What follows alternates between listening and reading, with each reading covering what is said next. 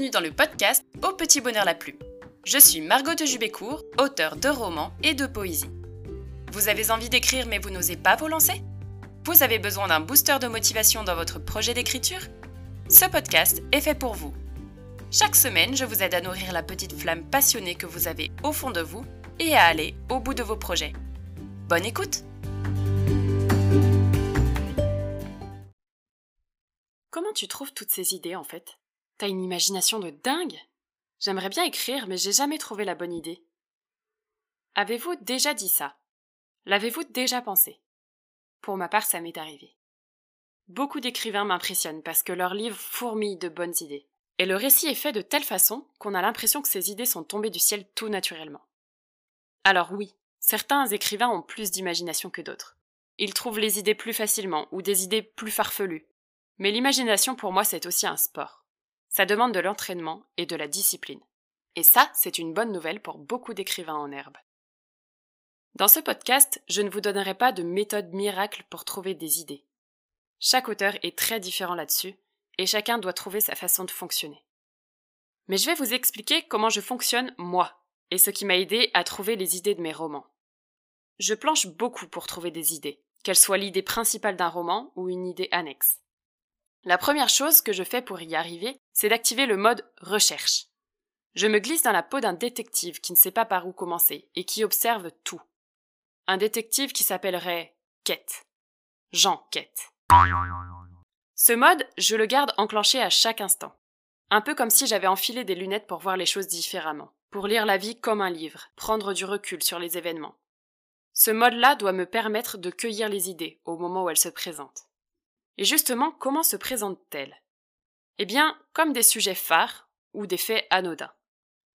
J'ai au fond de moi une sensibilité qui me dit un jour je voudrais écrire là-dessus, car c'est vraiment important pour moi ou pour la société.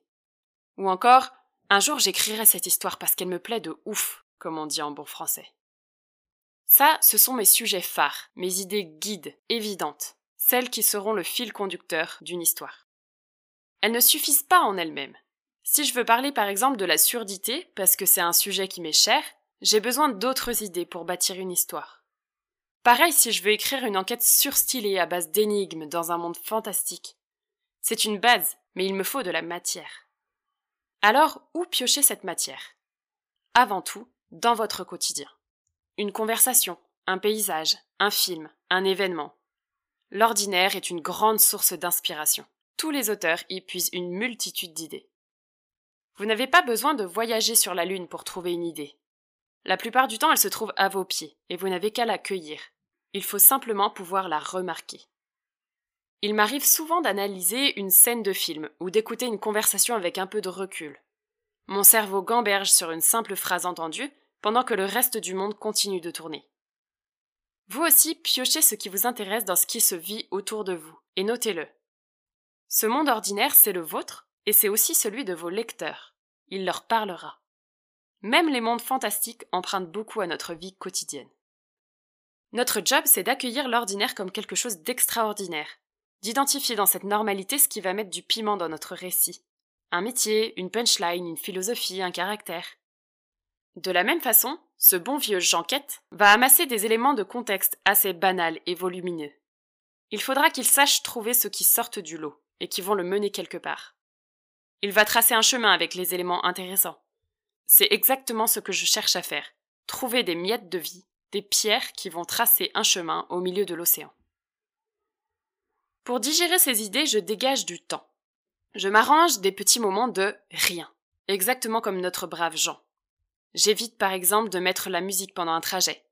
Je m'accorde des sas calmes pendant lesquels je peux ruminer mes idées. Je note tout ce que j'ai pioché dans l'ordinaire et j'y réfléchis.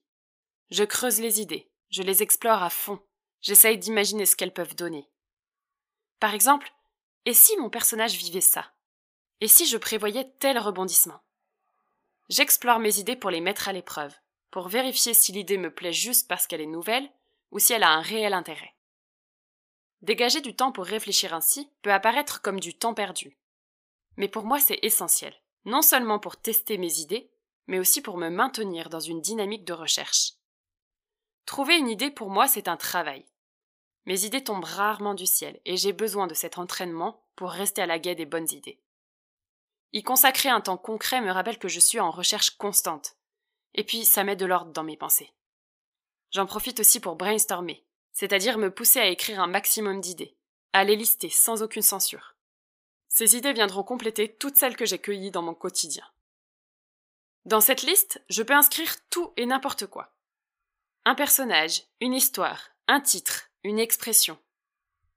Il m'est arrivé plusieurs fois de fixer le titre avant même de construire l'intrigue d'un roman, parce qu'il me donnait un angle d'attaque. Dans ces cas-là, j'ai pris le problème à l'envers, et au lieu de me pencher d'abord sur l'histoire, j'ai choisi d'abord un titre inspirant. J'ai noté des expressions qui me plaisaient. Paris en bouteille, jusqu'à ce que vie s'en suive, etc. J'ai écrit pour chacune ce que pourrait être le résumé de ce titre, et ensuite j'ai choisi mon histoire. C'est comme ça que j'ai écrit Paris en bouteille, une histoire d'amour mais aussi de défi comme le laisse entendre le titre. Cet angle d'attaque m'a beaucoup aidé à écrire ce roman. Quand j'ai suffisamment d'idées, je mélange le tout. Comme je me prends toujours pour Jeanquette, la terreur des pickpockets, je fais comme lui. J'essaye de trouver des liens entre les choses.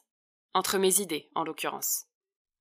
Une bonne idée ne suffit pas à faire un roman. Il faut encore la présenter de façon originale, y mettre sa sensibilité. Donc je prends les idées par un bout, puis par l'autre, je les tourne et les retourne dans ma tête. Je les assemble, je gribouille, je rature, je cherche la meilleure combinaison. Bâtir mon plan peut aller très vite ou être très difficile. Chaque projet est différent, et mon état d'esprit n'est pas le même tout le temps non plus. En revanche, quand je ne trouve pas d'idée, je m'obstine. Je m'assieds devant mon bureau, je prends une feuille, un stylo, et j'écris. J'écris n'importe quoi, tout ce qui me passe par la tête. La plupart du temps, quand je sors de ces séances, j'ai l'impression de n'avoir abouti à rien. Mais les idées que j'ai écrites servent souvent de base quand même à d'autres idées mieux construites qui arriveront plus tard. Par exemple, il y a des années, j'ai écrit des bouts de romans jamais terminés. Dans ces histoires, j'avais créé des personnages assez basiques. Et je me rends compte dix ans plus tard que j'ai réutilisé ces personnages dans d'autres histoires. Je les ai travaillés, rendus plus complexes, mais ce sont bien les mêmes caractères de base et parfois même les mêmes prénoms. Inconsciemment, je me sers donc d'idées que je trouvais nulles et je les enrichis peu à peu pour en faire quelque chose de bien. Ces personnages ratés sont aujourd'hui les piliers de romans beaucoup plus riches qui seront un jour édités. Tout ça pour vous dire que parfois, quand vous chercherez une idée, vous aurez l'impression vraiment de perdre votre temps, de n'arriver à rien. Mais le plus souvent, même si vous n'en verrez pas les fruits directs, ces moments de recherche vous serviront pour deux raisons. La première, c'est qu'ils vous entraînent à la recherche constante et qu'ils font travailler votre imagination. La deuxième, c'est que les mauvaises idées que vous émettez aujourd'hui pourront vous resservir par la suite, pour des idées beaucoup plus élaborées, même si vous ne vous en apercevrez pas forcément. Encore une fois, gardez en tête que chaque auteur est différent. Mes méthodes ne seront peut-être pas les vôtres, mais elles vous donneront des pistes de réflexion. Certains auteurs préconisent de bloquer 30 minutes par jour pour écrire ce qui vous passe par la tête. On ne parle pas ici d'écrire votre roman, hein, mais d'exercer votre imagination, Écrire de façon automatique peut libérer votre créativité. D'autres auteurs vous diront de piocher les caractères de vos personnages dans des modèles de personnalité ou dans des listes de qualités et de défauts. Choisissez ce qui vous aide le plus parmi toutes ces méthodes, mais faites toujours l'effort de ressentir vos personnages, de vivre l'intrigue avec eux, de visiter les lieux et de les ressentir aussi. Les idées, quelles qu'elles soient, doivent être les vôtres. Vous devez donc vous les approprier les tordre dans tous les sens pour les façonner à votre façon et les cuisiner à votre sauce.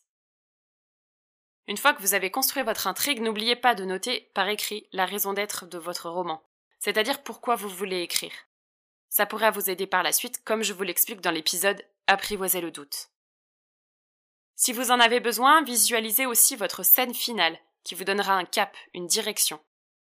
Ces deux éléments, raison d'être du roman et scène finale, vous aideront à bâtir un récit cohérent et homogène. Mais surtout, faites-vous plaisir. Si vous n'écrivez que pour terminer un roman, la mission peut être très laborieuse. Cherchez à vous faire plaisir à chaque page, à glisser des événements amusants, des personnages que vous aimez, des sujets qui vous passionnent. Ça vous aidera à aller jusqu'au bout, mais aussi à animer votre récit, à lui donner vie. Et ça, votre lecteur le verra. Voilà, j'espère que ces petites astuces vous aideront. En tout cas, c'est pas parce que vous n'avez pas d'idées que vous ne pouvez pas écrire. Les idées se cherchent et se trouvent. Alors bonne recherche, travaillez votre imagination Gardez confiance et amusez-vous.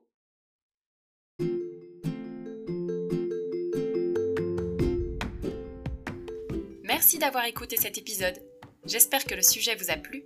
Si c'est le cas, n'oubliez pas de vous abonner à ce podcast.